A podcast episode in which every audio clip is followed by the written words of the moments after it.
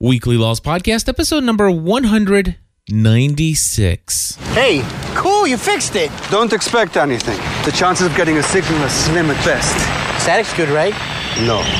Reception is good. Je peux vous aider Wait, what's that? It's Rousseau signal, Oh, crap.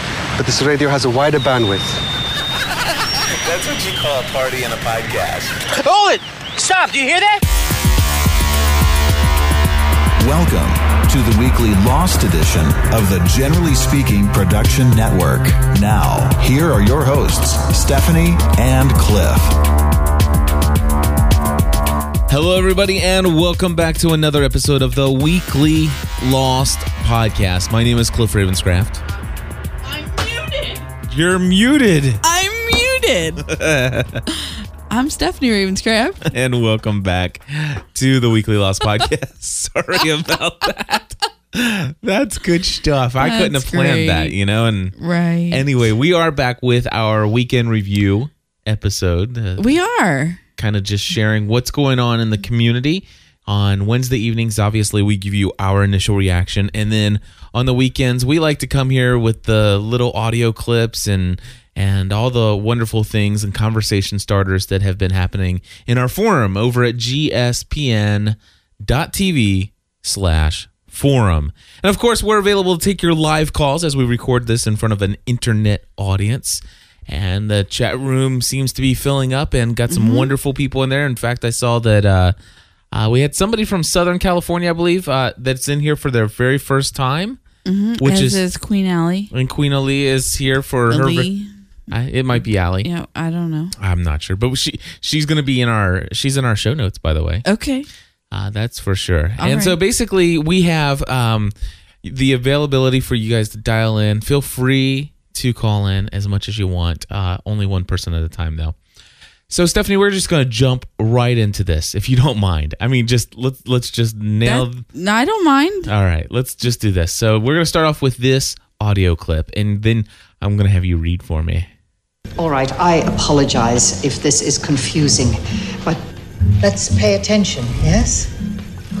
The room we're standing in was constructed years ago over a unique pocket of electromagnetic energy. That energy connects to similar pockets all over the world. The people who built this room, however, were only interested in one The island. Yes, the island. They'd gathered proof that it existed. They knew it was out there somewhere, but they just couldn't find it. Then a very clever fellow built this pendulum on the theoretical notion that they should stop looking for where the island was supposed to be and start looking for where it was going to be. What do you mean where it was going to be? Well, this fellow presumed, and correctly as it turned out, that the island was always moving. Why do you think you were never rescued? Now, while the movements of the island seem random, this man and his team created a series of equations which tell us, with a high degree of probability, where it is going to be at a certain point in time. Windows, as it were, that while open, provide a route back. Unfortunately, these windows don't stay open for very long. Yours closes in 36 hours. Alrighty, what, I'm what sorry. are you laughing Is she at? part of like some kind of freaky suspense horror movie where she has to talk like this? I think so. I think It's- that's her. uh, That's her deal in this Alright. show, and I, I, I'm digging it totally.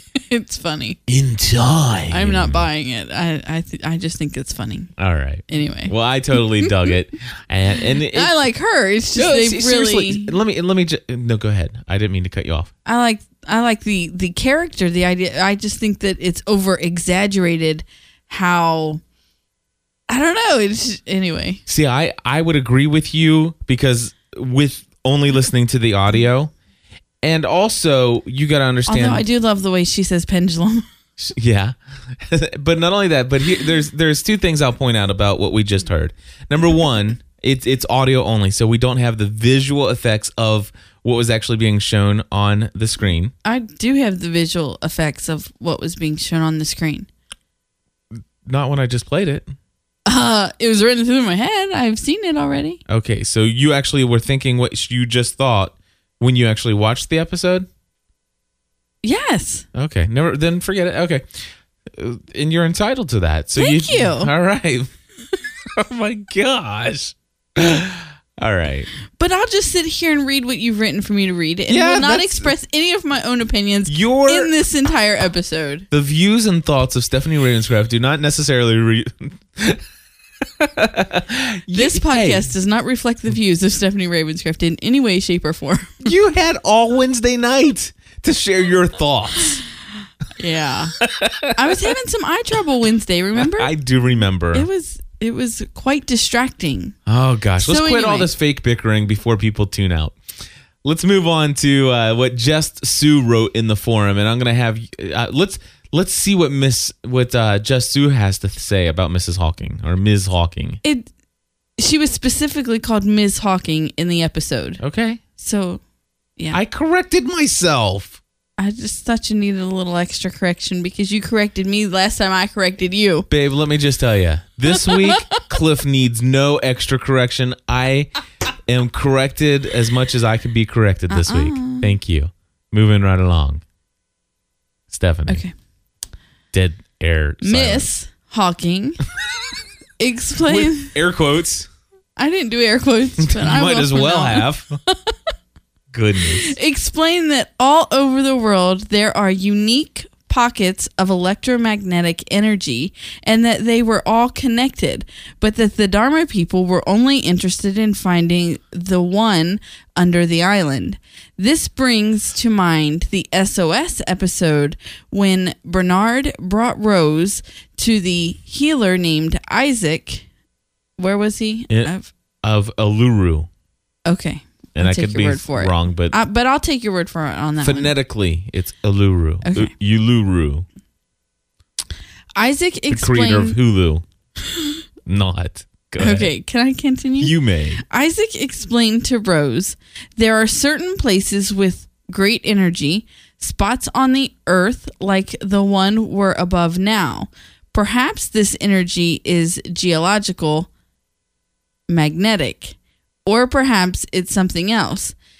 And when possible, I harness this energy and give it to others.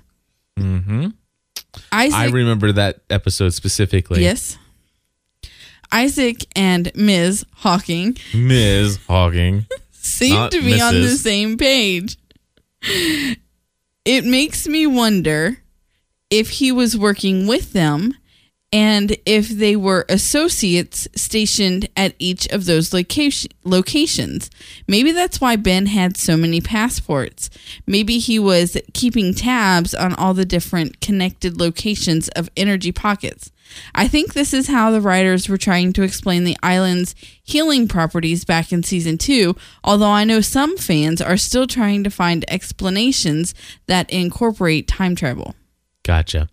Now, as it relates to whether or not um, Isaac is maybe a part of Dharma, I don't know. It, it, it didn't seem that way to me. It seemed to me that his camp was genuinely a place where people were simply coming for healing, and he was able to offer that to people. And that that's just my own personal feelings on it. But uh, do you have any thoughts, Stephanie, on Nope. the, on the topic? I don't. All right. So we're going to see who's on the line here. We have a call in here on line four, and it's Tammy Johnson. Tammy, welcome to the Weekly Lost Podcast. Thank you. How are Uh, you? she's got. Good. You're going to have to mute your stream so you I'm don't get confused confused by the echo. All so right. we don't get confused by the echo. What kind of what kind of thoughts do you have on this one? I, I I don't have a question on that. I'm just that's totally I'm lost on that. I'm wondering what was the big significant part of the letter, and what did it mean to from Locke? Uh, the lock letter, I believe, simply had a lot to do with the overarching arcing theme for Jack and the fact of what it would take for them to get back to the island, which I believe was an issue of faith and belief. And he kept and he told him that he said, "I wish you would have listened to me." Well, in the in the episode um, or in the letter, it said something. I- I wish you would have believed. I wish you would have believed me. and there was the whole there was the whole scene. We're actually going to talk about this a little bit later here in the show notes when we talk about doubting Thomas. So, um, but I'll tell you what. Let's just jump to that part right now. That's not going to bother me at all.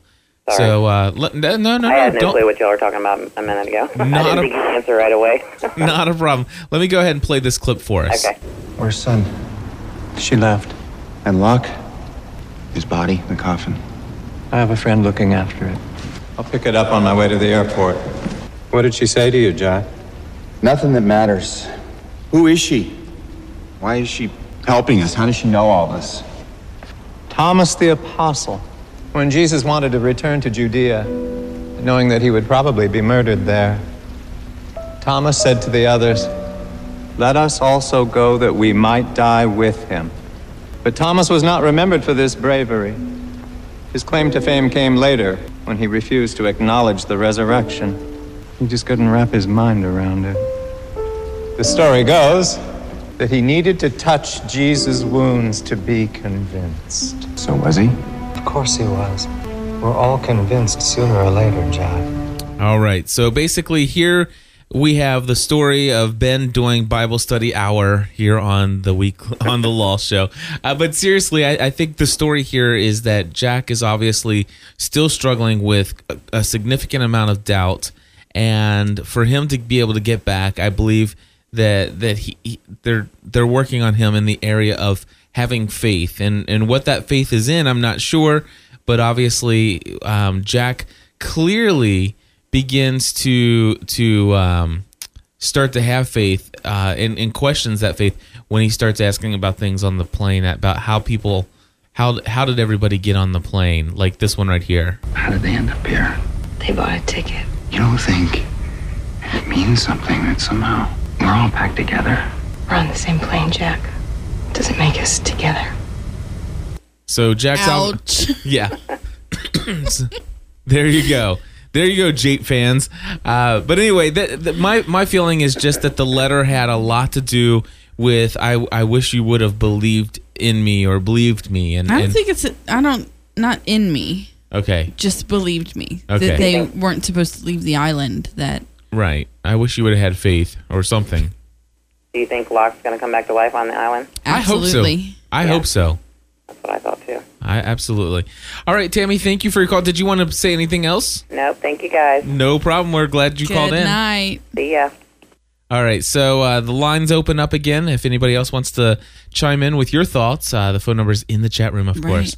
Very cool. So yeah, I, I I really believe that that's a majority of what they were trying to tell there. Okay. Yep. Oh. If you want to um, jump back to the pendulum, I'm just as as lost as Tammy is on that one. Yeah. That is, yeah, I don't know. Gotcha. Anyway, All right. Very cool. So so obviously we've already played that clip. Um, there was one other clip I think that had something to do with faith since since we were talking about the whole idea of J- John's letter and this whole idea of faith. So so let's take a listen to this as well. Come on in. Ben and Sun. Heard what they needed to hear, and this does not concern them. Oh, here we are. What's this? It's John Locke's suicide note. I, uh, I didn't know. Oh, why would you? Obituaries don't see fit to mention when people hang themselves, Jack. Why would he kill himself? There are many reasons, I'm sure. But the only one that matters is this he is going to help you get back. John is going to be a proxy, substitute. A substitute for who? Jack, who do you think? You need to, as best you can, recreate the conditions of the original flight. Which is why you need to give John something of your father's. You have to get something that belonged to your father, and you need to give it to John. What? That's what you have to do. My father is gone. My father has been dead for three years. You want me to. And to give it to Locke? He's in a coffin! This is ridiculous. Oh, stop thinking how ridiculous it is and start asking yourself whether or not you believe it's going to work. That's why it's called a leap of faith, Jack. All right. So basically, do you, do you see the whole theme in this episode is, you know, do you believe Jack needs to believe in something. he needs to believe. He needs to take a leap of faith. The letter about believing. I, I think it's all tied into that kind of Yep. uh, line of thinking there, which is very cool, by the way. I, I'm I'm I'm glad that they're talking about you know him struggling with with faith and whether what that faith is, but you know acknowledging how do things happen? Are things happening for a reason, or is it just uh, chance? Right. You know, how did these people get on here? Was it fate? You know, th- those are those are the questions that that people need to deal with. All right, so Stephanie, I do have uh, basically two more audio clips, and by the way, I just want to take just a second to say a special, very thank you once again to a great friend of ours who goes by the name of Jeff, and uh, we shall not disclose uh, his full identity, but uh, Jeff works tire- tirelessly on providing us these audio clips, uh, which I am so thankful for because it used to take me about an hour to, well, at least an hour to produce these audio clips myself. And so uh, he's done a great job for us. Absolutely. Thank you. Thank you very much for that. And so here is clip number seven. Uh, Ben's tying up some loose ends. Where are you going? Oh, I made a promise to an old friend of mine. Just a loose end that needs tying up. See you at the airport, Jack. Alrighty. And it goes right along with this one, I think. Uh, oh, where's Number it 12. Number 12. Hello? Hello, Jack. Are you there? Yeah, yeah. What's up? Duh, he answered right? the phone. Listen, we don't have much time. I've been uh, sidetracked, and I need you to pick up Locke's body and take it to the airport. The coffin is at Simon's Butcher Shop, corner of Grand and Hayes. Why? What's happened to you? Just do it, please. All right. I thought that on Wednesday night also. Did you? Yeah. I mean, he answered. He says hello and hello, Jack. Are you there? Yeah. Where else would he be?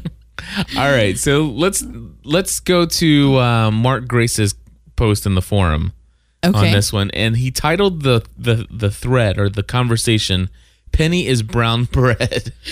and Okay. of course, there's a link to it in the in the show notes. But uh, Stephanie, will you read what he wrote? hmm For those who don't know, brown bread means dead. Well, um, it's Australian slang. Remember what Ben said? I have an old friend. I have to return a favor. Well, no doubt that friend was Charles Widmore, and the favor was to kill Penny. It was obvious when Ben called Jack from a shipping dock with blood all over him. Looks to me that he got his revenge on Widmore, who killed Alex by placing a bullet into Penny. Right. And then Faith wrote back and says, Yeah, when Ben said that, he was almost to the door before I realized what he was talking about. I really hope he didn't succeed. He, and he's uh, and he's all bloody and bruised because Desmond beat him up, uh, beat the crap out of him. So that's what Faith is hoping. And then what just Sue write? Um, I want to believe he failed too. He sounded so shaken up when he called Jack. It's not like him. If he had succeeded, he would have been calm and he wouldn't have been so pressed for time. Someone beat him up and broke his arm. If it wasn't Desmond, maybe it was Widmore himself. No doubt he couldn't.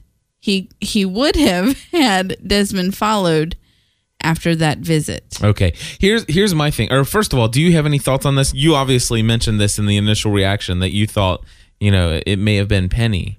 I did. I mean, I I did think that. I don't. I don't want it to be that. I really don't. I think that Desmond and Penny are the one romantic relationship that the writers are given to us women who um, are enjoying the sci-fi but need just a little shred of of girliness going on. Yeah. You know, um, not sex in the bottom of of the nasty Cage. cage that they were in, but but romance and and love, and I think that that is the the one relationship that they're giving that with. Well, you have Sun and Jin also, but um, theirs has been strained Yeah. more. Um, so I don't want to think that, but that was my that was my first thought. Yeah. My my feeling is that Penny And if Desmond did beat the crap out of him, I'd like to see that flashback. two things. That, that was one of them. The first thing is that there's no way Penny's dead. It, it's not possible. It can't happen. I do believe when he says he was going to repay the favor that there's no doubt that the favor was returning the favor of killing his daughter because uh, Alex was killed. I, there's no question that that's what he was talking about. That was his unfinished business. Mhm. In my mind, there's no question. Right. There is also no question in my mind that he failed. You know, obviously Mm-hmm. he came back bloodied. There, um, he did not do it. And the reason why I don't believe for a second that he actually was able to succeed is not because he came back bloodied. I think it's but because the he met writers, Charlie. The writers would have to like go into hiding from the fans of Lost after Very putting true. Desmond in all these episodes Yeah. and all the things to put these two together, and then all of a sudden, Right. and then all of a sudden, what about Charlie, little Charlie? I'm co- come well, I, say, I really I think that that ha- that will have a big part in my theory that will have a big part to play in it is that that was his unfinished business that is what he went to do and he was trying to do before Desmond beat the crap out of him and then maybe he saw Charlie right, who would have reminded him of his Alex exactly. and how yeah so So anyway, th- that for me, I, I believe that uh, we're gonna see another episode, and that Mhm. other episode is going to show uh, how Sun was convinced to come, um, how you know how Hurley knew about what plane to get on. Uh, we're also going to see in that episode. I don't know if it'll be the life and death of Jeremy Bentham next week, but we are definitely going to see um, those two things. We're going to find out what happened with how what did I already say Ji Ji Young? No, What, what you haven't. arrangements that uh, Sun made for Ji Young, and we'll also find. where's Well- Aaron We're also going to find the answer that was brought up by this. Kate, what are you doing here? Are you still going back to the island? Yeah. Yeah, I think I am. Then I'm going with you. Kate, what happened? Where's Aaron? Don't ask questions. If you want me to go with you, you'll never ask me that question again. You will never ask me about Aaron. Do you understand, Jack? Yes. Thank you. All right. So obviously, Kate is a little bit upset and disturbed and never, ever wants to even, not even come close to speaking audibly the words of what she did with Aaron. Right, which leads me to believe that he's not just with grandma. Okay. I, I, I would say that that is a valid point.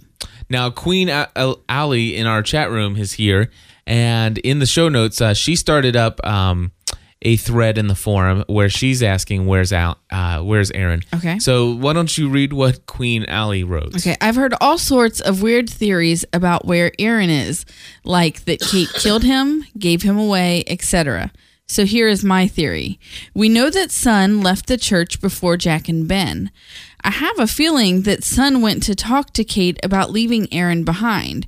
Remember all of those weird hints Sun was giving? Um, example, wouldn't you do anything to keep him safe? And I have a new friend for you in America. And from what I've gathered, Kate would need a good reason to leave Aaron. Someone either had to convince her or blackmail her. I think Sun made her case to Kate about going back to the island to get Jin. And maybe Sun even said, I do blame you, contradicting what they talked about in Sun's hotel room. Guilt trip? I think that Aaron is safe with Jin. Ji Young. Ji Young. I don't know why I always stu- stumble on that. And Sun's mother, either in LA or in Korea. And the reason she is so upset is because she knows it's her only option. I know, uh, let's see, I know it has some holes in it, but I like this theory. Any thoughts? It's an interesting theory. It is. All right. So, okay. If I, were if I were to buy into that theory, I would like to add even further into the conspiracy that is Sun. Okay. I i- if if I buy into the fact that Aaron is with um with Ji Young and on her way back to Korea, which I I, I don't think regardless if it was the only the only hole I see is that if if she's that visibly upset, I still don't see her being I never want you to ask me that again. If she, if I mean if I if I were Kate there and, and I found a safe and secure and a place that I felt was good and and he would be well cared for, you know, by by um by Sun's people that would take care of him. I would Sun's not mom? Sun's mom. I would not feel the way she felt when she spoke to Jack. Never ask me that again. It's the only hole. But let's just assume that let's let's forget about that and say okay, sh- that that Sun has known all along because she did say I've got a friend for you to play with. Where did she mm-hmm. come up with that? How did she what was in her mind to think that that was going to happen? I'm saying that if that's the case, I would like to submit to you my theory that Sun and Ben have been working hand in hand ever since. I wouldn't put it past. I wouldn't put it past the writers to make the story go in that way because we already know that Ben had Sayid working for him Yes. to keep them safe. So so basically all this information um the whole the whole going to the dock, pointing the gun and saying Was all planned. That was all set up. Ben orchestrated that whole thing. Do you think maybe? Never mind. What? Nothing. All right.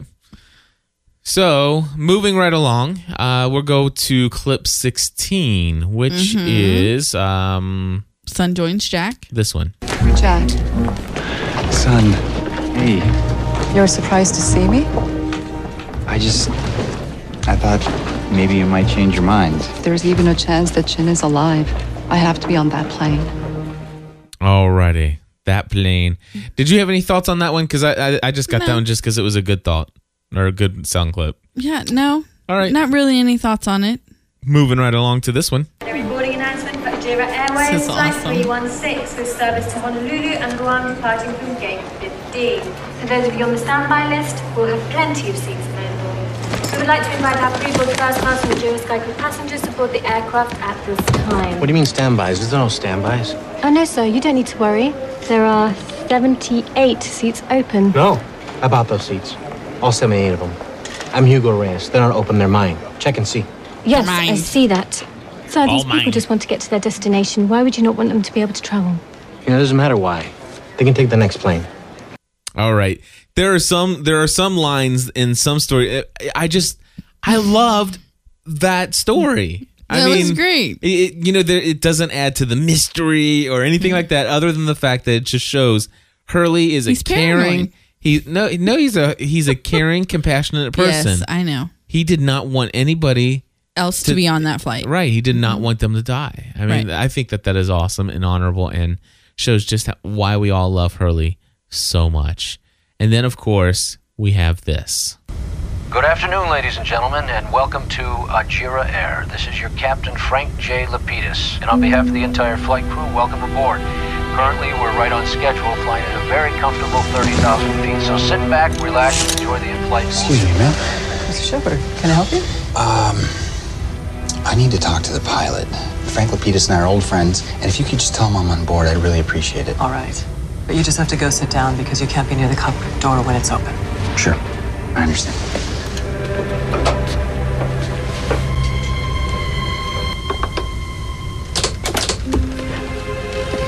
Well, hello, Doc.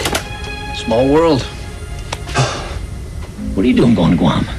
What are you doing here, Frank? I picked this gig up about eight months ago. Fly this around all the time. Sometimes I take the big birds into New Delhi. Yes. That's Sayid. and Hurley. Wait a second. We're not going to Guam, are we? Definitely the best line of the episode. Yeah. There's no question. It was great. I love how they that. can pull off something um so great and make it funny also. You know, Do I, what mean? yes, and I you, they normally have that that one tone that takes them out of the episode, but it, they should have it should have been more like this. We're not going to Guam, are we? I think it was. Play it again.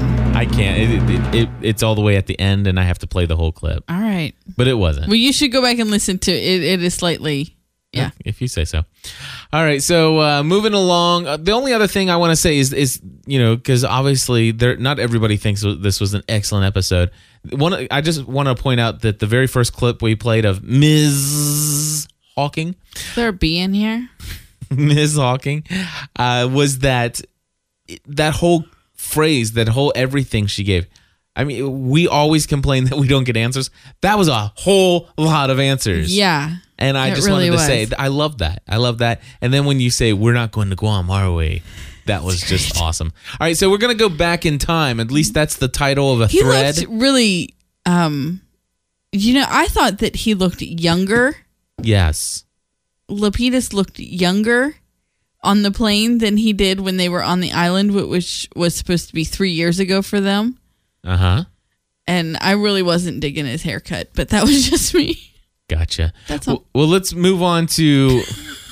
I thought he looked fine. No, I'll just sit here and be on your constant roll of show notes, and that's, I'm like not allowed to intersect it anyway. I, I apologize. I should have listened closely and and and comment. No, seriously, I was reading the chat room. I know. It was my fault. I, I apologize It's to not you. a big deal. Hair. It, not he a big looks deal. younger. You didn't quite like it that much.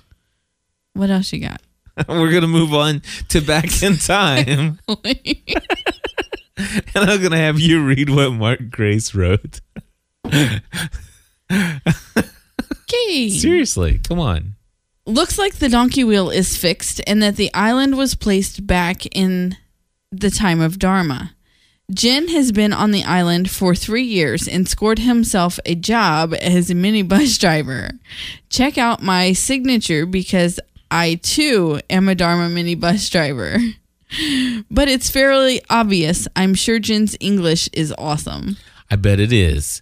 And of course, um, uh, Queen Ali or Queen Queen Ali uh, wrote back and she says, "I'm confused. From what I gathered, the Oceanic Six had three years passed, but the Losties only had a few days." I was thinking that since the island is always moving, the time is not the time is still not necessarily relevant to the real world. So that is that it has let's see so that it hasn't really been 3 years for everyone on the island. Now, I have not given this very much thought, but I'd taken back uh, let's see I was taken aback when I read your post because I'm going to be ticked off if they go forward 3 years on the island and only showed us a few days, you know? And your thoughts on this, Stephanie? Well, my original thoughts were that it had just been a few days for the Losties, where it had been three years for the Oceanic Six. But I think that when John reset the donkey wheel, it reset the time, but now they're just stuck back in Dharma time. And so they've been there for three years, Yes. minus a few days that they were jumping. Yes. Okay. Did you follow that? yeah, I did follow okay. that. Here, that, that's that's. tell my- me if it's the same as what I'm thinking because I, I don't I don't know if I completely wrap my mind around it. But my thinking Okay. is that everything we've seen up to this point, all this jumping around back and forth on the island, has not corresponded to what's been going on off the island. That though that that's three years, but but John Locke going back was going back sometime during the three years, obviously, so that he can come back as Jeremy Bentham and all this other stuff what we saw that last jump when John fixed the donkey wheel, that it has now been three years in the Dharma time. And obviously, when you saw Jin, his hair is longer. Is that what you were saying? That's exactly what I said. But thanks for putting it in your own words.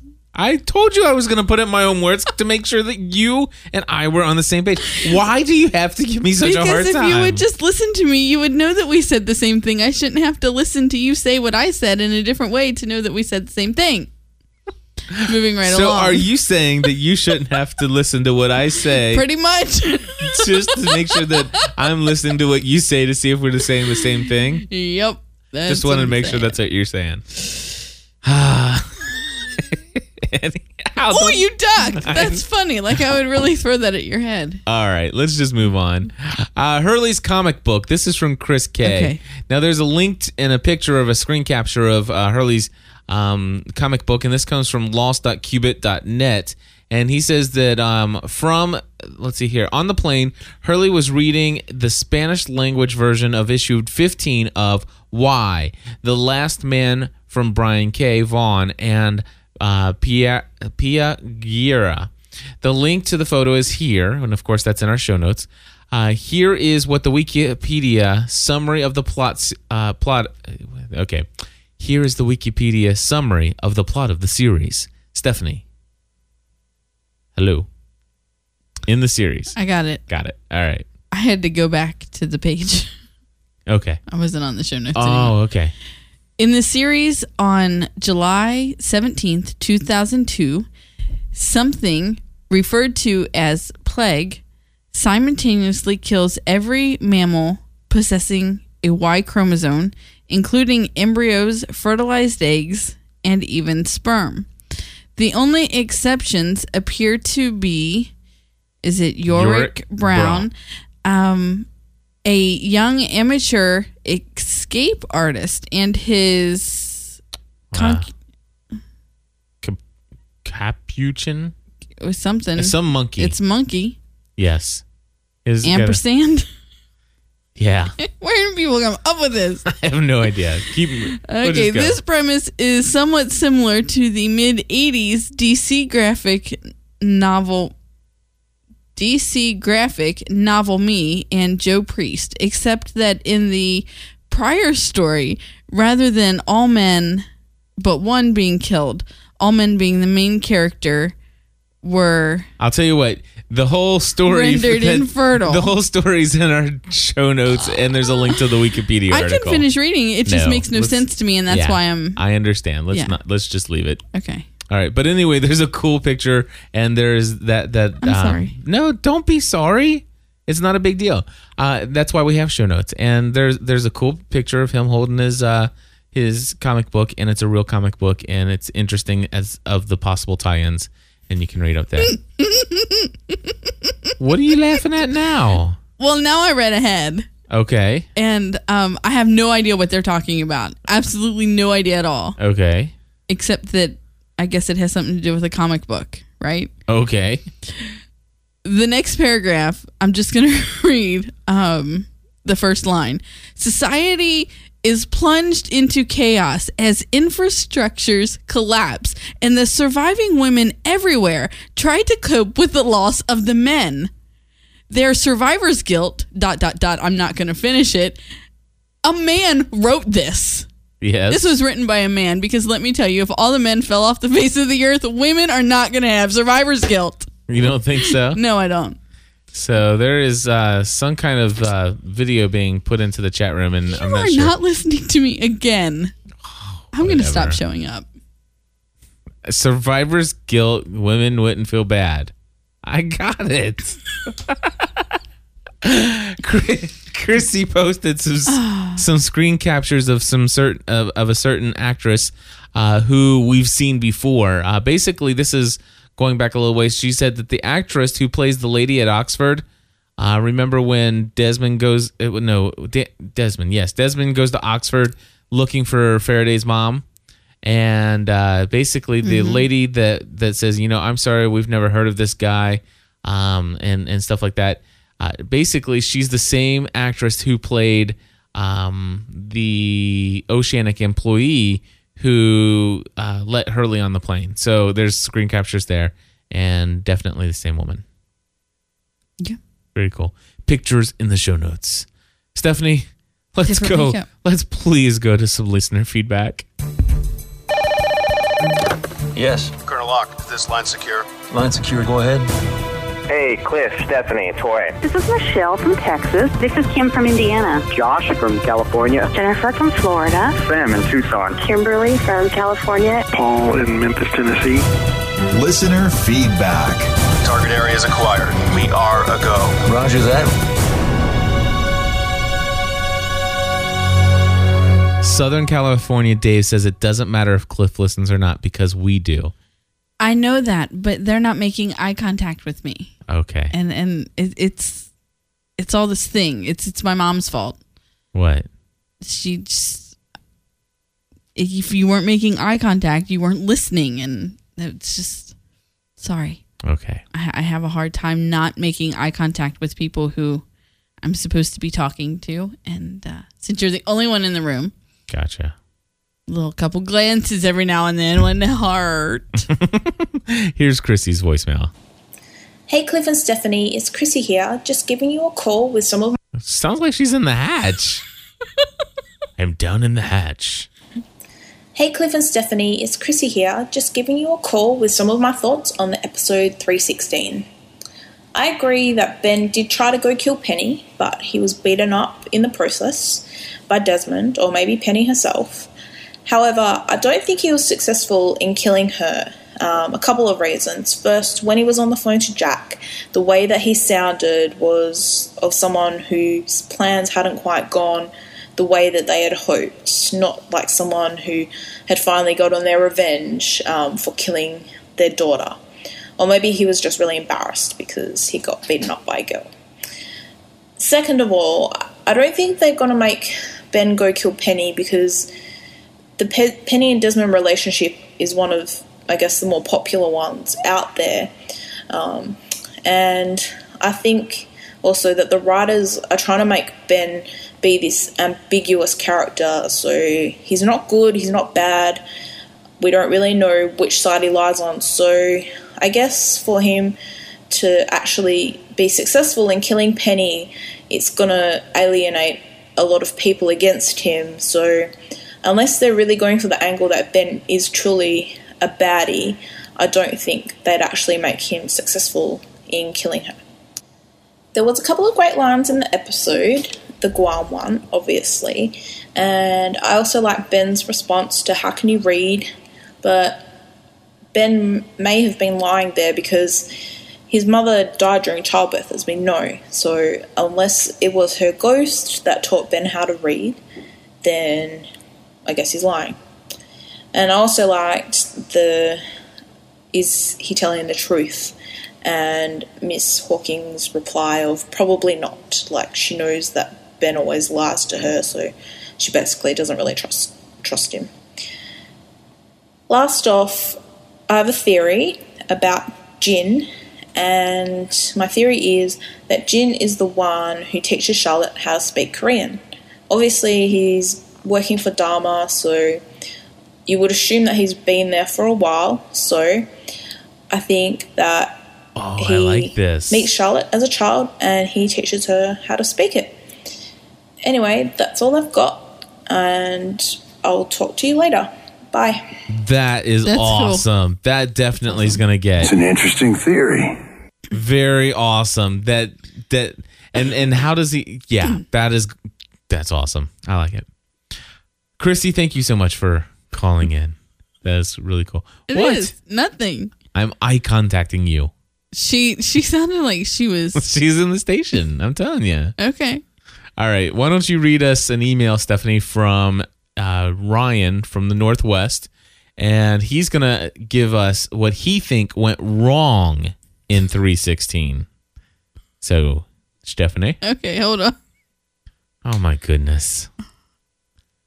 I don't know about you, but after listening to the Lost podcast community, I am disappointed in the overall positive feedback on the episode 316. It came and went, and I was and I was like that was the weirdest styled episode since Fire and Water or A Stranger in a Strange Land. Uh, yes, I liked Expose much better than Charlotte and Frogurt. Well, at least they're dead.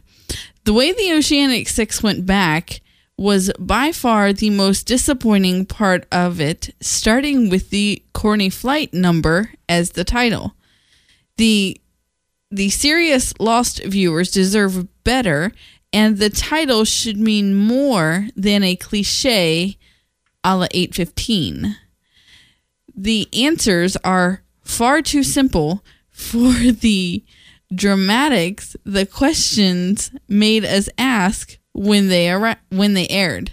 I'll explain below. Okay, before you explain Yes. below, I'd like to say the title 316 is not just the cliche No. of the the um the actual uh, flight number. Right. And in fact, I'm going to strongly encourage you to go back and listen to episode 195 of the Weekly Lost podcast. I made a huge deal over reading the scripture John 3:16 and how his name's John Locke and about the proxy proxy sending a substitute. I'm not going to go through the whole thing here, but if, uh, the the 316 is probably so much more than just the flight number. it's probably one of the most brilliant titles they came up with because so many people are like, "Oh, it was just flight 3016. That's why it was 316."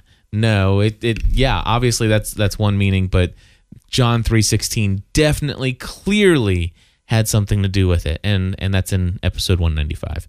Um what was the other part that he didn't like? Uh, oh, well, the fact that he likes uh, that he liked expose says, well, maybe he's just not going to agree with us. He doesn't have the same taste, which is totally cool, totally cool, and uh, yeah. Absolutely. So let's let's let him explain some of his Okay. stuff below. Didn't you think that somehow we would see the making of the Daniel Faraday with Pierre Chang video from Comic Con last summer? Maybe they would have used, excuse me, maybe they would have used the help of Patchy in the Flame Station during the 70s, which we all think that is the time period they are in they would have sent a message to perhaps a Miss Hawkins on the receiving end or someone else from the lamppost station and then for them to per- and then for them to perform a more clever way to get back like a puzzle or riddles of sorts instead of just flying over a convenient spot then uh spot to then have the sky light up and they flash to the island.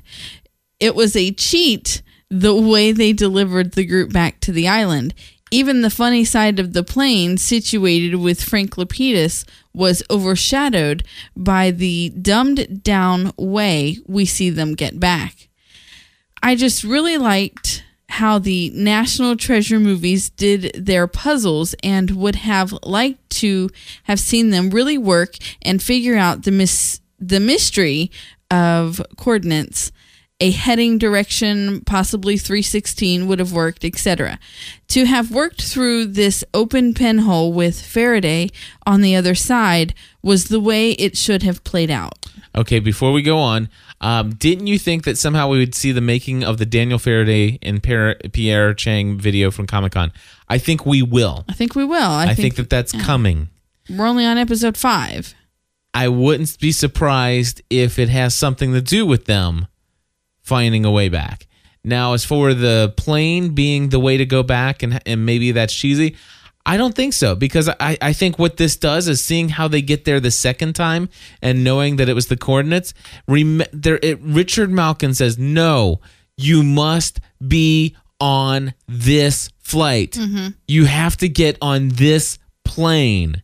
Why? Because this is the plane who is going to go through the coordinates of this. Uh, they it- basically what the, what this does is it confirms that Claire was put on that plane for On purpose. on for a reason to be ta taken to the island, and whether it be the island or whatever forces.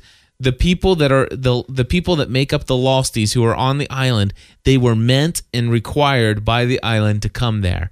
Um, it's no question that that Christian Shepherd is tied to this whole thing. The fact that in season one, and I think that that's why there was the flash of light, and it only took the ones that it wanted right, or needed. yeah, I, I think the flight basically answered, you know, and confirmed that it wasn't just a mistake. That that you know, it confirmed somebody's uh, theory, many people's theory, mine included, that those people were all put on that plane They for a reason. They were all intended to be there. They were intended to be there. And if there's any doubt, there's no doubt in my mind, Claire was meant to be on flight 815, which was going to go through that window and come to that island. That's my thought. Okay, but anyway, I, I'm not. Uh, you can still agree. You can still disagree and think it's cheesy, but I just wanted to point out why I thought it was cool Mm-hmm. that the plane is how they got back, and they showed us and and and gave us all the information they did. So it is so frustrating. It is so frustrating, and I want to know who else shares my pain. Maybe the season can redeem itself after a great This Place Is Death episode. It's just now that they are back It is just now that they are back. What will we see them do? Create the orchid um, that we end up seeing or cause inadvertently the incident we hear about? Who knows, but it will likely all make sense as the season goes forward, just not in the best possible way. In the end, what makes Lost great is the, that vague delivery system of past seasons that we scratch our head at the absolutely, but love absolutely, but absolutely love at the same time. Apologies. Um, my fear of this and next season is that the answers are coming too quickly in a less than exciting way than build up in our own minds, perhaps. Okay. I Obviously, think the answers have to come quickly now. yeah, and, and not to mention the fact And- that they're bringing up more questions. They are, but I think that if they if they give us too long to think about it, you know, um, in a less than exciting way than to build it up in our own minds, perhaps somebody's bound to get it right. So I think that it's just smarter for them to just go ahead and give you the answer that they had intended, as they keep creating new questions and new mysteries along the way, Yeah. than to just you're going to lose interest if they just keep dragging it out. There was an official Lost podcast, gosh, maybe two years ago, where they talked about what would happen, and it, maybe it was just last year, where they talked about what would happen if the if this show got canceled, and or maybe it was a DVD extra. But they were talking about the fact that if the show got canceled, uh, they were talking about the fact that they knew all along what how they're going to end this story. There is Right. there is an end game, and it's in the black box or whatever. It's in the box, or uh, I don't know if you remember I do. this and they said you know if they came back then they and then what they would envision would they they would have they would just basically say okay the show's been canceled and they would have did they say they'd have a monkey or they'd have some kind of Something, yeah. they'd have some kind of crazy character or something like that just sit in front of the camera and just read everything and it's like this is what we were going to tell you so anyway that that's what i I was gonna. go ahead I, well, I'm I'm trying to think now. I don't remember exactly. okay Um, but he says in his email, um, who knows, but it will likely all make sense as the season goes forward, just not um, in the best possible way. Um, talking about this episode. And if you listen to the official Lost podcast from last week, right they said that 316 and um what's next week's episode The Life the and life Death. and death of of um jeremy bentham could be played either way in fact that it was originally slated. and it was originally slated for the life and Je- death of jeremy bentham to be first but they thought it made more sense to show it the way that they have chosen right is that what they said Yes. am i am i Yes. remembering that correctly yes Okay, so maybe Ryan, after you see next week's episode, it'll make a little bit more sense to you. Maybe you will say, "Oh, when I get my DVD set next year, I'm gonna watch them in the other order because that's how I want to see them." Maybe. And maybe he'll still think it was a cheesy episode. And that's fine. I'm just, Which I'm is just- cool. I was just saying. I'm just saying. I told you Wednesday night's your opinion night. Who am I? Who do we have on the line with us? This is Chris Lackey. Hey, Chris, what's up, man? Hey, uh, my only deal with the uh, the plane and the return to the island, and let me first say I trust that the writers will, will handle this accordingly. But if the plane doesn't crash and the you know the the people return to the island, how would you explain to the world people just disappearing off of a plane and they just so happen to be members of the Oceanic Six? That's my only concern. I, I think the plane's crashing. I, I it was pretty violently ripped apart and stuff. I, in the same way that we saw Jack. Jack was clearly when was it violently ripped apart? well. I believe it was. I mean, it was being Oh, okay. shaken. Per, I mean, pretty badly. Yes, I believe. I, I think Okay. that that plane's going to crash just somewhere else. just somewhere else. Uh oh. Did we lose Chris? no, I'm here. Okay, good. And one other point, y'all were talking earlier about the timeline on the island. Um, do we know if time has changed since we saw Sawyer holding onto a rope that was in the ground where the well was supposed to be? Yes. It has changed. Okay. It has because it, there the, the and the reason I give for that, if you go back and watch the very last scene when we see Jin, he's obviously wearing a Dharma jumpsuit, and he's obvious. So he's obviously, uh, first of all, been recruited to be doing a task, Mm, driving a Dharma van, and he's got longer hair. I don't think that's what Chris is saying. Okay. We haven't seen that time jump yet, though. That's what I'm saying. no, we we haven't. Yeah. I, I, uh, when we when we let when when Locke went through the donkey wheel, that's Uh-huh. where that's where they were. Okay. Yeah, that would make sense. If There was there would be another jump when he turned the donkey wheel. Yes. Okay. We just haven't seen Sawyer and Juliet and the rest of them since, Since that then. happened, though. Yeah. Okay. So you can imagine if if if originally slated the life and death of Jeremy Bentham was scheduled to be before this one, mm-hmm. then that would make sense that he turns the wheel and then all of a sudden we see next scene what There happened on the island immediately after John left. Like I say, I'm sure they'll they'll tie up the the loose ends, but just some concerns. Yeah, I I, I I really believe it has to do with the fact that that these islands or these episodes were meant to be in the other order, and they decided for whatever creative and artistic reasons to to put it this way. They actually said it made more sense. They said it made more sense, and they said that once you see both of them, you'll understand why. uh, I can't wait for for next week's episode. I think uh, hopefully we'll learn a lot of things. I hope so. This raised a tremendous amount of questions. Uh, Aaron, for me, being the biggest one. And uh, one thing I kind of hope would happen, I don't know if it would or not, but I think it would just be totally cool, is if Aaron is actually the one that tells Kate that she has to go back to the island. That would To be me, that would just be awesome. That would be cool. interesting. That would definitely be cool. because there's just for me i don't i don't think that kate has sent aaron anywhere or left aaron with anyone simply because of the the you know never ask me that question ever again comment she makes to jack. If she sent him with Sun or even with the grandmother you would think that she would just use something along the lines of don't worry he's safe or something of that nature. It just seems like something traumatic has happened in order for her to make that comment, in my opinion. Uh, there's no question, no question, and and I don't I don't know that we'll see it next week, but I think we'll see it. Um, you know, I, I think we will see it probably in about two or three episodes out. I hope so. Thanks, guys. Thank you, Chris. It's always Thank a pleasure Chris. having you call in and join us, man. Alrighty, so, So uh, Chris said one thing that is my favorite thing. What's that? That he said, and I think that it's something that we all need to remember. okay, He said we need to trust the writers. yes, I don't think that they're going to take us on this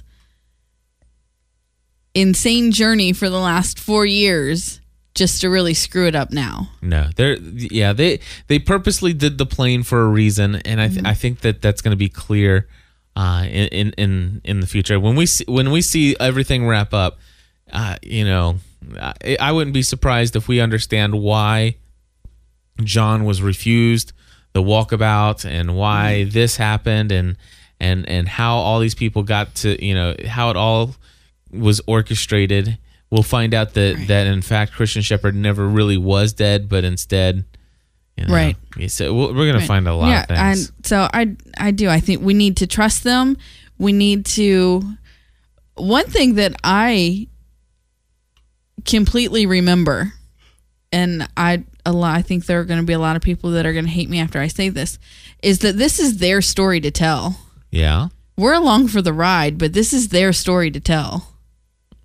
this is true. It, it does. I mean, I understand that that the fan community could, you know, knock down their door and and you know have their head on a platter for going in in one way that or another, but it's not our story to tell. It's our story to enjoy. Well, I would like to say something in response to that because I just finished reading the book Lost Ate My Life. I know.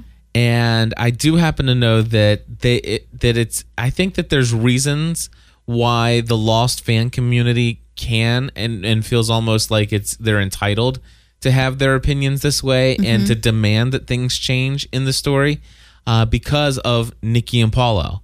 And in fact, uh, it, it they very clearly in um, in the Lost Ate My Life book, uh, they very clearly stated that um, um, oh gosh, But was- that is a detail. I'm talking about the overall story. okay. Never mind.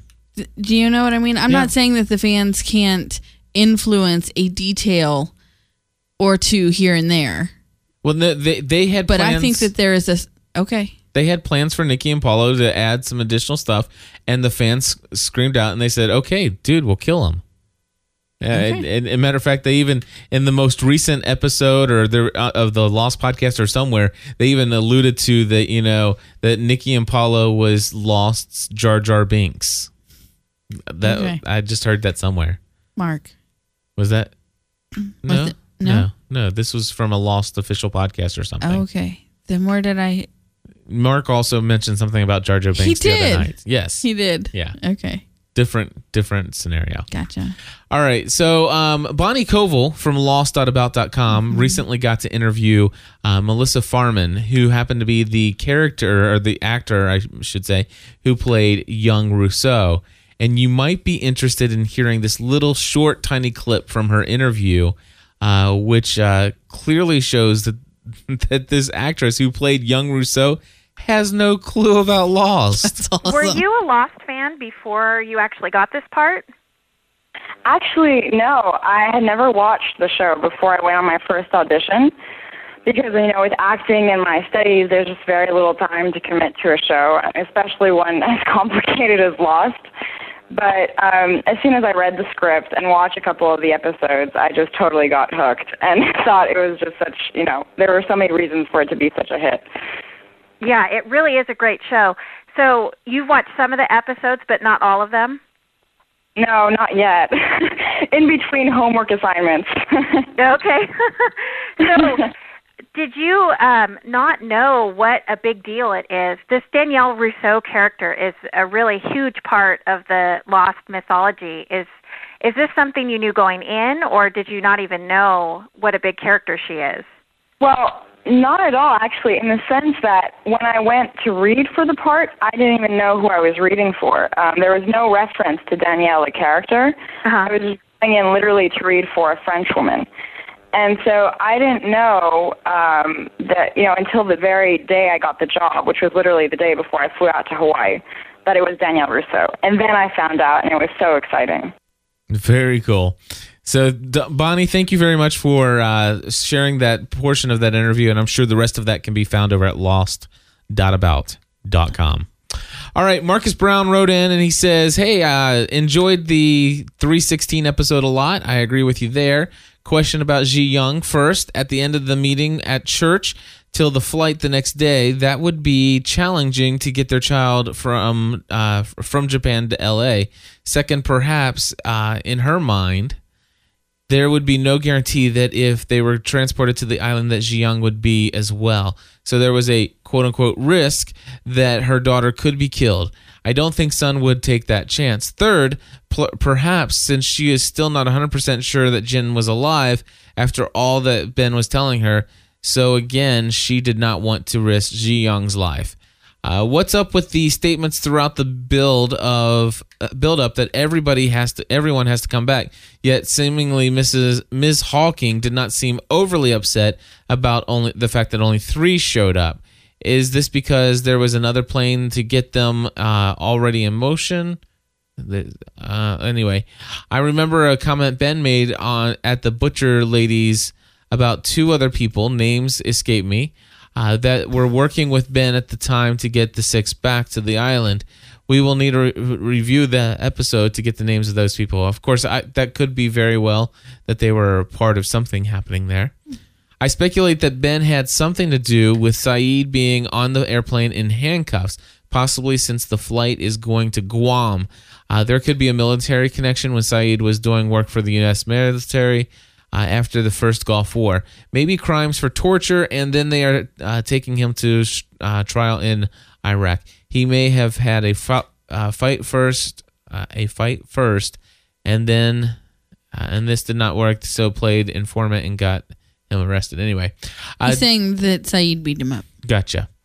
Did you notice that the resurgence of leader Jack in the jungle, diving to save Hurley? He had been kind of a back seat. He had been kind of back seat since off island and uh, on the booze and drugs. Kate was so determined at the dock scene not to be involved. So what changed? What happened between the time she left and the time she shows up at Jack's doorstep? I too am keenly am keenly interested in what happened to Aaron. All right. I was just laughing at doorstep Okay, why? because she showed up in his bed. She did. that was the doorstep for him. Okay. Anyway, audio feedback from Ryan, and he's got some a message for us Jin haters. Hey everyone, this is uh, Ryan from Allen, Texas.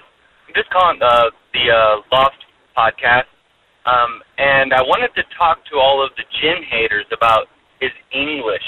Um, see, I was surprised that his English didn't improve faster sooner. I don't know if anyone's been completely immersed in a foreign language before, but it happens pretty quickly for people who have a necessity to learn that language.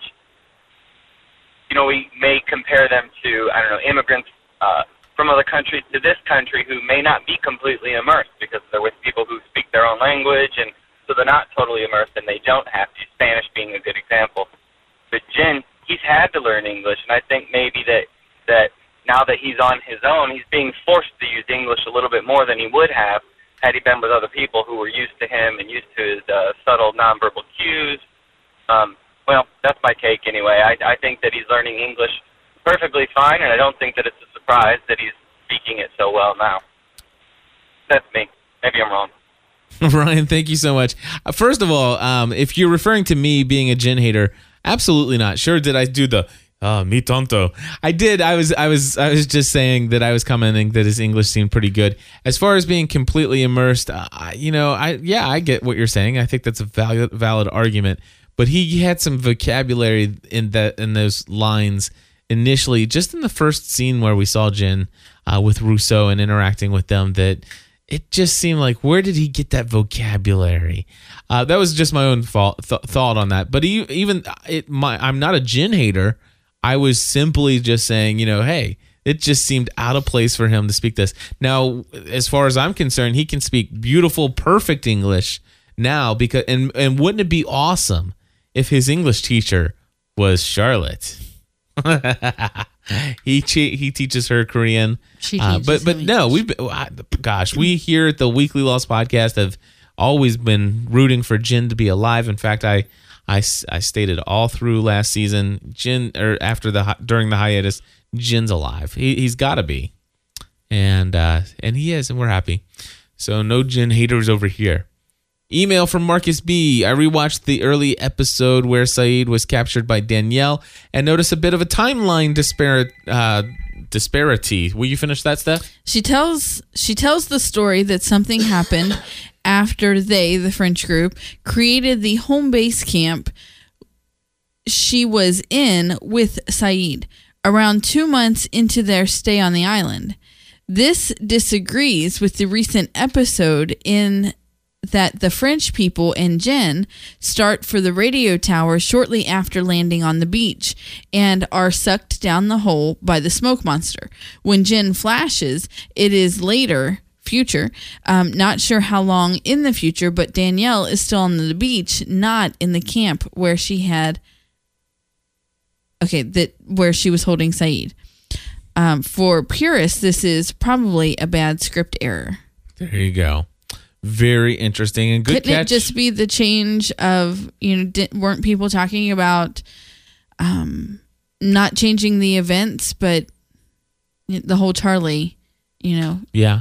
It's the only way that I can use it you know I saw you dying on the rocks but I saved you that doesn't mean that you're not going to die anyway That could that could definitely be an answer, a couldn't possible it answer. be the fact that they found Jin floating in the water changed the mm-hmm. circumstances but led up to the same outcome I think so. am I catching on to this show or am I just completely out of it I, I think, uh, babe. I think it. Matter of fact, I'll even do this. I don't know I will say It's an interesting theory. Let's see who we have on the line here. All right, so on the line we do have Jeremy, also known as Fleegon on the Twitter and on the forums and all of that other good stuff. Jeremy, good to have you on the show, man.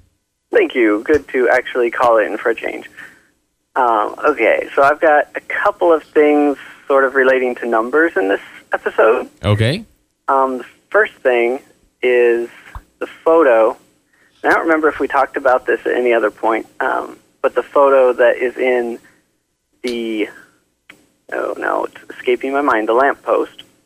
Uh, when they show that really quickly, there's a photo of the island. The date is um, September 23rd, 1954, Okay. and it says U.S. Army. That so makes that's, sense. Um, that's a bit of a confirmation on Ellie being Eloise. yes. Um, also, and this is the thing, this is the question that's kind of been running around in my mind. At the beginning, we see Jack and Hurley and Kate on the island, and then it says, we see the screen that says 46 hours earlier. And Oh, then yeah. when they're talking to Miss Hawkins, she says that the window will close in 36 hours. Right. But I, it doesn't feel like Hurley's been floating in the water for 10 hours and all that. So, so I'm thinking, what happened? What's what's that discrepancy? Good question. The window closes in 36 hours. Is And- there a discrepancy, or did they just make their cutoff? Could they have been passed out for 10 hours? Well, that's that's what I was wondering. It, it didn't. I mean, if Hurley was in the water, I Yeah, guess he was in I the guess, water. I mean, you would have. Okay. I now- mean, Jin still would hold the record for surviving passed out in the water, I suppose. But Here, okay. Here's a question for you, Jeremy. Um, remember when they sent the rocket from the freighter and they timed it? Now, obviously, they were showing that there's some time Yes, when you there's go a time through, Discrepancy. oh, there you go. and it, and it's not like it's not like days or weeks or anything like that, or times different on the island than off the island. But when you do pass through that, it is possible to to have a slight fluctuation. Oh, maybe that's it. See, there we go. awesome stuff. Very cool, man. I'm glad you called in. Anything else that you thought about this episode? Mm, no, I think that about covers it for what I wanted to say. Very cool, man. Thank you for calling in, Jeremy. All right, thanks, guys. All right, bye. All right, so we got to wrap things up here. We're already at an hour and 11 minutes. Really? Yes. Uh, I've got an email from Greg in North Hollywood, California. He said, just an idea. Ben said he had to keep a promise from an old friend. I think he uh, went to kill Penny. He promised Widmore he would, he would, and he knows that uh, there is no return after he goes back to the island. He had to do it before he left. We know it. How we know it was rough. Look at his face. Question is, did he kill her or not? So very cool. I just want to make sure we knew that uh, Greg also had that. Mhm. Stephanie, do you have anything else before we go to close the show out? No, I don't. I, I, I no. What? Okay, very cool. I'll tell you what we're gonna do is uh, we're done. We're gonna go ahead and uh, play what's coming up on Lost. It's just a. It's not a not a necessarily a spoiler, but uh, it's from the ABC synopsis. If you're the type of person that doesn't uh, watch the promos for the next week, you don't want to hear this. Um, every now and then, there's something slight about you know what characters th- that she knows is going to be in the show and, and stuff like that. But uh, that's pretty much what's coming up.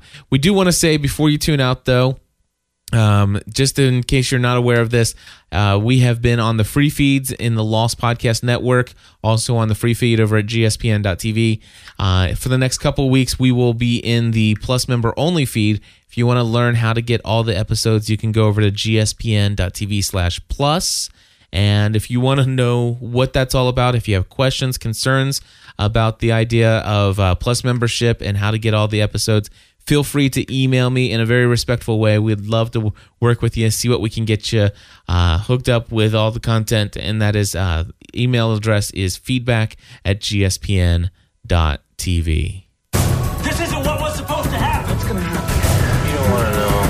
know what was supposed to happen. I know it. Because you don't know what's gonna happen. You know what? We're not gonna find out. Don't you want to know? This is Lost Away Bonnie from Lost.about.com with this week's Lost preview. The next episode is called The Life and Death of Jeremy Bentham and will be on this Wednesday at 9 p.m. on ABC. ABC's synopsis reads Locke's fateful mission off the island as Jeremy Bentham is revealed. So we finally get to see what happened to Locke when he left the island. I think we'll see him go around and visit those who had left the island, including taller Ghost Walt. Christian Shepard returns in this episode, and I'm guessing Locke will see him off the island, though it could be Jack who sees him. We'll also see Charles Widmore and Matthew Abaddon. Plus, we'll see the new characters Caesar, who was the guy on the plane who offered Jack his condolences, and Ilana, who was the one escorting Sayid. I'm looking forward to finding out how they fit into the story. Bring on John Locke. For more information, read my The Life and Death of Jeremy Bentham guide and preview. This is Lost Away Bonnie Koval for GSPN's weekly Lost podcast and lost.about.com. Alrighty, Bonnie, thank you once again. And if you want to hear the rest of that interview from uh, Melissa Farman, I believe is her name, uh, definitely go check that out. Lost.about.com. Ah, we did it, Stephanie. Another late night, Friday night, weekly Lost podcast. And you didn't even get your nap in beforehand. I didn't. Maybe next week we'll make sure you get that nap in. It's getting rough. It is. It, it is. They're three nights in a row. Yep. They're they're getting rough. They are. Yep, yep. Anyway, folks, we are so glad that you join us here for the Weekly Lost podcast. And uh, we look forward to hearing your voice fa- voicemail feedback. You want to call in anytime, night or day, 24 hours a day. The voicemail is open for you right now. Area code 859 795 4067. That's 859 795 4067. Of course, everything that you heard us uh, share tonight that we kind of read to you uh, came from the forum over at gspn.tv slash forum. There's lots of wonderful, great conversations around Lost. We didn't even cover it all here tonight. So there's there's a whole lot more. In fact, if you go to uh, weeklylostpodcast.com for this episode, which is 196, there's a link to the show notes that we were looking at, and our show notes have a link to all the conversations in the forum that we talked about. And that all makes more sense if you just go there. Uh, and of course, you can follow uh, Stephanie and I on Twitter. Uh, Twitter.com slash GSPN is mine. Twitter.com slash fulltime mom is Stephanie. And uh, I will let you know that occasionally I will release links to premium plus member only content to those who follow me at twitter.com slash GSPN. And uh, also, if you're not on the mailing list, that's another thing that you could jo- join and sign up for. Make sure that you're not missing out on anything. And that's over at gspn.tv slash list. There's all kinds of stuff you can do. And uh, and I just basically, Stephanie, we just need to wrap things up and say, until next time, let's go to bed. just kidding. Until next time, stay, Stay lost. lost.